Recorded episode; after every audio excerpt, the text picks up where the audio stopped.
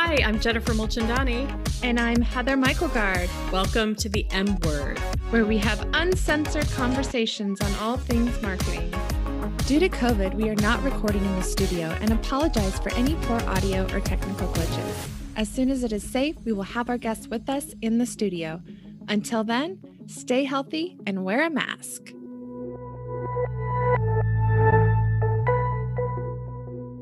Hello and welcome to the M Word. My name is Jennifer Mulchandani. And I'm Heather. And today we're talking to Dr. Natasha Ungerer with Clarendon Animal Care.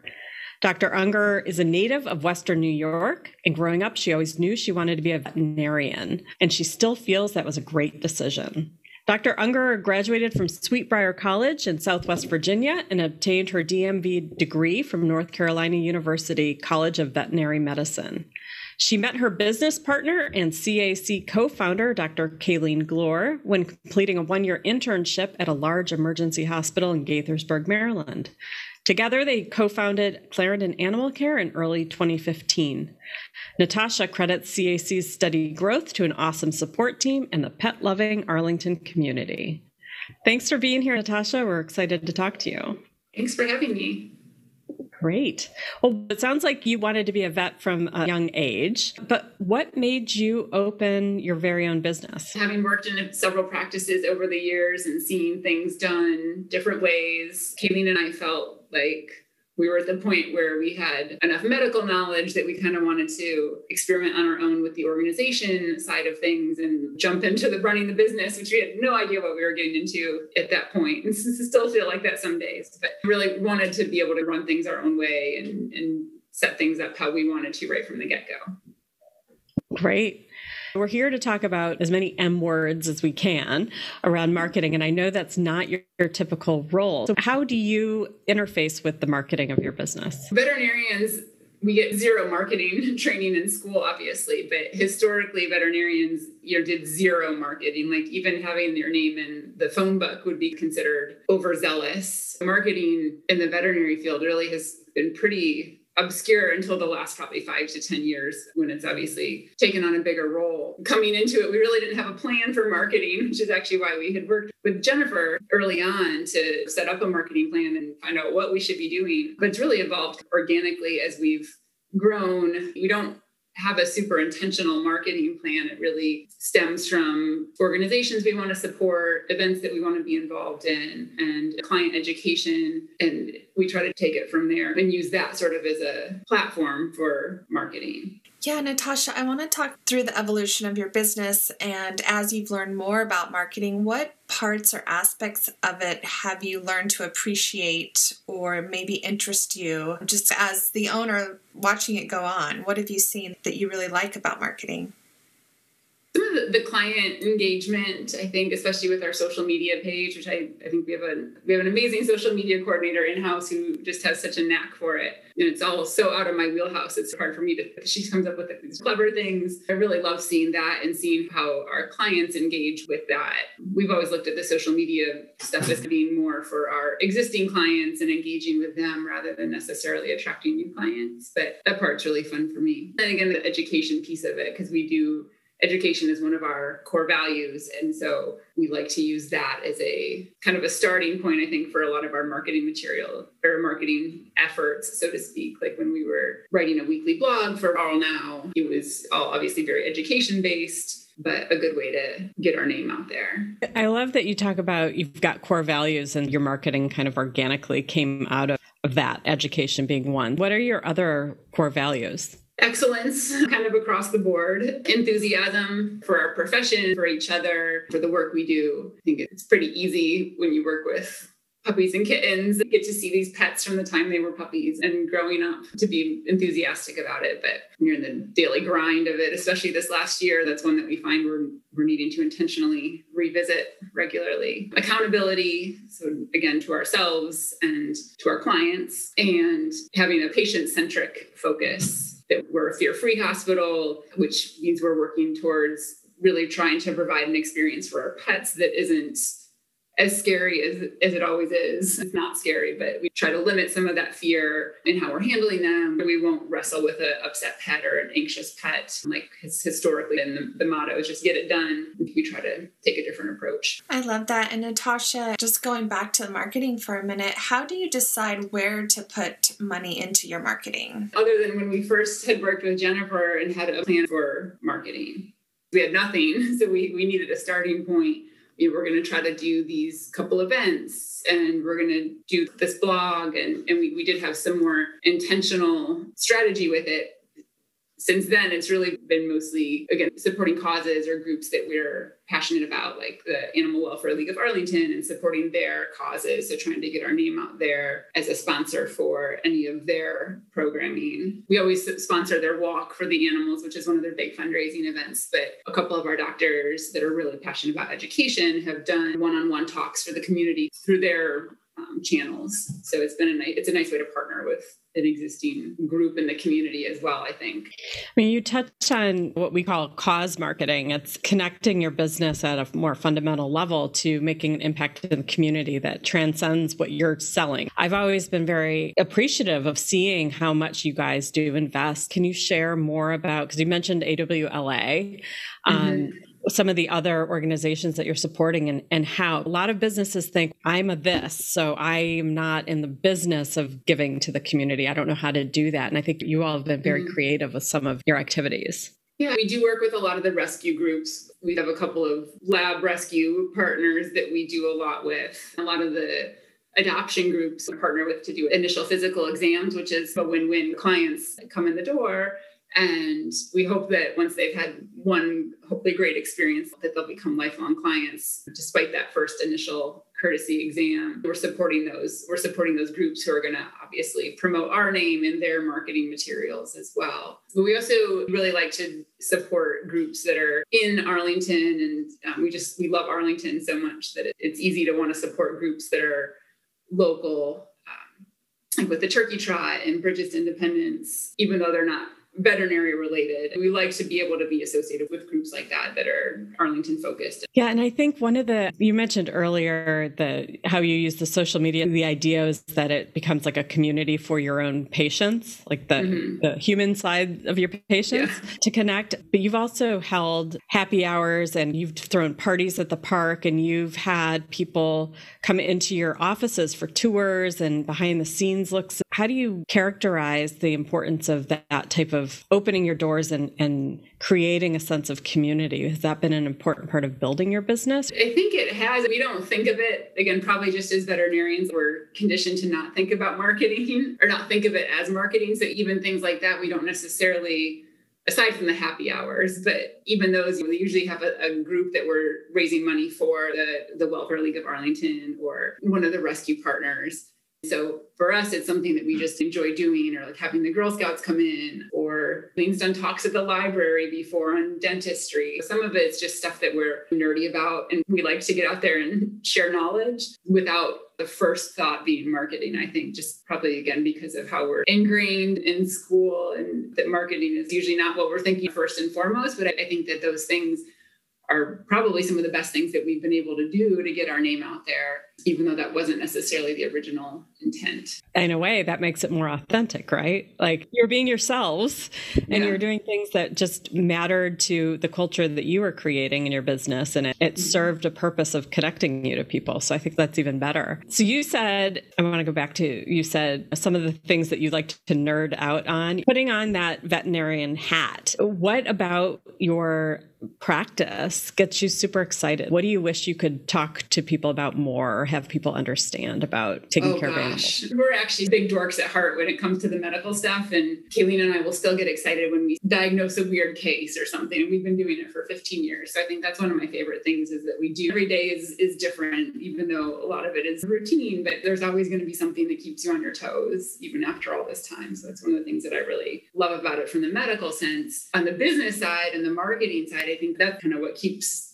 this fresh for us because it's not something that we get in school and it's not something that we had to do when we were working for somebody else. It amazes me that we are where we are six years in and it's kind of been fly by the seat of our pants. We have just fantastic clients and we're able to connect with them probably on a more engaging level as far as what's going on with their pets medically and why heartworm preventative is important and why flea and tick prevention is important and why vaccines are important. A lot of the time, it feels like seeing our team, I think what geeks me out the most is just seeing how some of our team members have grown with us and what they're now able to bring to the table as our business has grown from four employees to 50. So that's been really, that part is just super exciting to me. I think that's one of the things I'm most proud of is the the growth of the team and the awesome people that we're able to attract now because we do have that solid base. That's a huge accomplishment. Natasha, talk to me about the last year. I'm curious about the impact of COVID. What did you see as far as business and did clients stop coming in? Was it an increase? Yeah, so when things first shut down, remember it was a panicky week or two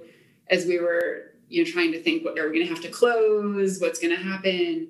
And then literally it was just craziness from probably the beginning of April on. And it wasn't just us, it's veterinarians across the country have just been swamped in a good way. It's not a complaint, but it was the opposite of what we had expected initially.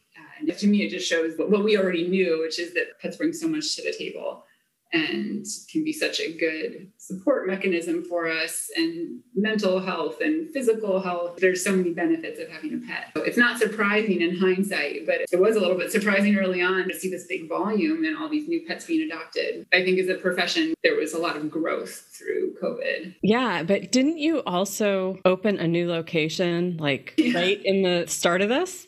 We were yeah we were already on you know on track so we couldn't really slow things down and we were fortunate to be able to open in early june without really any significant delays and it was a really a blessing that we had the second location in the works because of the volume of new pets coming in we were able to accommodate that extra volume. We feel like that was a blessing and we were able to offer a service to a lot of community pets. Somehow, not most general practitioners, but a lot of the emergency hospitals have been just at capacity, so haven't been able to take sick pets in and we felt like it was really great to have a little bit of an overflow to be able to do that now, one of the things I think people would be curious to hear is so your first location, it's in the heart of the Clarendon neighborhood in Arlington. So you became Clarendon Animal Care. And then your second location is along the Columbia Pike near Penrose Square. Was it a struggle for you? Were you worried at all about having a name Clarendon outside of a Clarendon area? Yeah, it's definitely a conversation that we went back and forth on. Got a lot of opinions, and at the end of the day, we just decided that we really liked Clarendon Animal Care, and we had a solid reputation to step off from with that. We feel like if we changed the name, that we might have lost some of that connection with our existing location. At the end of the day, it was a close call, but we were glad we kept it. Just from a unifying and simplicity standpoint, we really do envision them as we're one hospital with two locations. All of our records are merged. Some of our staff goes back and forth. So at the end of the day, it was definitely the right decision. It creates some confusion. The occasional client shows up at the wrong location or things get shipped to the wrong location or billed to the wrong location. But I think that the benefits outweigh the, the alternative. Natasha, is there anything new or different you want to try this year, either with marketing or business? Anything you haven't done before? Oh, there's always more. Um, I mean, I'm looking forward to hopefully being able to get back out into the community a little bit and have you know, open our doors up. Yesterday was actually the first day that we officially opened up our lobby at our main location for clients to come in for appointments. So that was really exciting. But like we talked about earlier, we do like being out in the community and engaged with our focus on education. We'd like to be able to have Girl Scout troops come back in and just be able to have people in the office and us to be able to be out and about in the community more. That's great. One of the questions we always ask guests is who do you look to? What sources do you look to as inspiration, whether for marketing or just even as, as a business owner? How are you getting your cup filled or your continuing education on the business side of things? I think it comes from all directions at this point. Sometimes it's a weekly newsletter that I might delete every week, but something catches my eye in the subject and I'll pop into that our practice manager gets the Harvard Business Review, which I always feel really guilty when I see it come in and hand it over to her that I'm not reading it, but something might catch my eye there. One of our biggest resources, I think, is a management group I'm in, and it's 20 hospitals from across the country, similarly sized, all privately owned. They're a, a, huge resource for me as far as, you know, how are you guys handling this? Or who did you use to update your website? Uh, or how are you tackling this specific problem? It's just nice to have a group of peers that aren't your immediate competitors as well to reach out to for those types of things. And then sometimes it's seeing things on, you know, maybe seeing something on Instagram that another hospital's doing. And you're like, I want to do that. Um, one of the things all the rage was having a little chalkboard with your puppy's vitals as far as like my name's Susie and I saw Dr. Ungerer today and I weighed 7.2 pounds and my favorite treat is this. That's obviously caught on because you see a lot of it now. So Natasha, I have a question about dogs and cats on social media. Mm-hmm. Is there one group that does better, like the dog owners or the cat owners? I think every social media manager's dream is to be able to just throw in a puppy or a kitten on every post because they do so well. But have you seen whether dogs or cats do better on social media? That's a good question. I feel like I would say cats just because cat followers are so loyal. But obviously there's more dog like we're 75% dogs and 25% cats as far as like our, our patient breakdown. I don't know. I'm, I'm a dog person, so it's still hard. It's hard to beat the dogs for me, but I think cats are just so funny. And I, I think it we should tell our listeners too. So you have Clarendon Animal Care has great social media, but then your clinic cat has yes. has their own social media account, which is yes. hilarious. Yes, I think it's Clarendon Gremlin Care now. Yes. After Tommy Lee Jones passed. But that's right. Bam Bam is pretty entertaining as well. that's right. and I think everybody should follow those accounts. It's hilarious. You're now, you said five years into your business? Six, yeah. Six years into your business. A lot of uh, water under the bridge, as they say. If you could go back to that formulating day when you were launching your business, go back to day one, what would you tell yourself? Probably should have thought of an answer for that earlier on. Probably just be ready, you know, have to maybe go with the punches a little bit more. I think there's so many things you just aren't prepared for or that we're not prepared for in our profession coming into it as far as going from working as a veterinarian prescribing diagnosing treating to managing people. And I, I suspect that that's the case in any small business or any business at all. But i would have maybe liked to have read a few more of those articles beforehand So, Natasha, if our listeners are local and have pets, where can they find you? And if they're not, but want to follow some of your Instagram accounts, how do they find you guys? So, our website is clarendonanimalcare.com. Uh, is also our Instagram handle. Our clinic cat, Bam, who is a naked munchkin cat, is at Clarendon Gremlin Care because he definitely looks like a gremlin. And we also have a clinic bearded dragon who I think is the most funny. And his is Blink 182 the dragon. That's great. And we'll put those links when we post this episode too for our listeners. So I want to thank you again. I've been talking with Dr. Natasha Ungerer from Clarendon Animal Care. Thanks for tuning in, and we'll see you next time. Bye. Thanks, guys.